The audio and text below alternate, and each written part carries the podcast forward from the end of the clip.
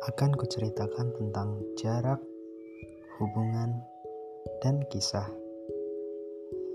Agar semuanya tersampaikan dengan jelas, maka nikmatilah dengan semua emosimu.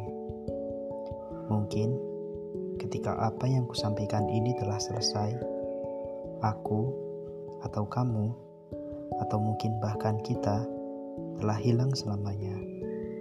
Maka, kumohon Nikmatilah kisah ini dengan segenap hasratmu.